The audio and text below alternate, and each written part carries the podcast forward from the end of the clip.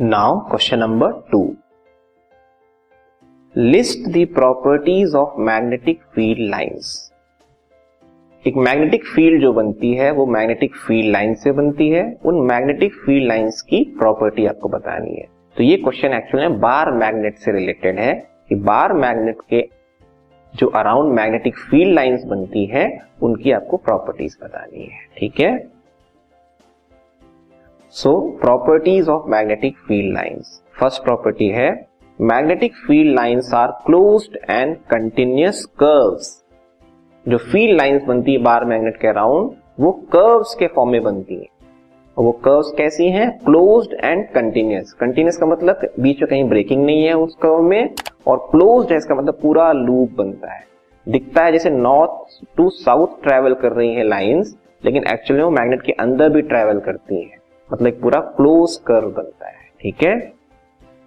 Second point the magnetic field lines come closer to one another near the poles of the bar magnet, but they are widely separated at other places.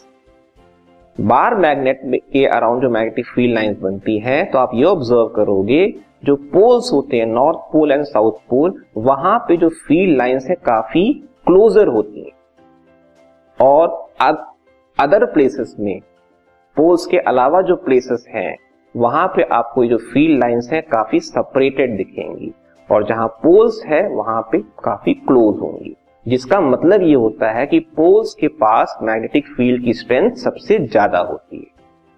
और field line separated जहाँ होती है, वहाँ पे field strength जो magnetic field की जो strength है वो कम होती है। ठीक है?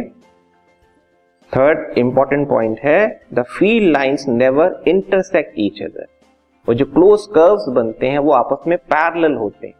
इसका मतलब कोई भी पर्टिकुलर दो आ, जो मैग्नेटिक फ़ील्ड लाइंस हैं वो कभी भी एक दूसरे को क्रॉस नहीं करेंगी या इंटरसेक्ट नहीं करती।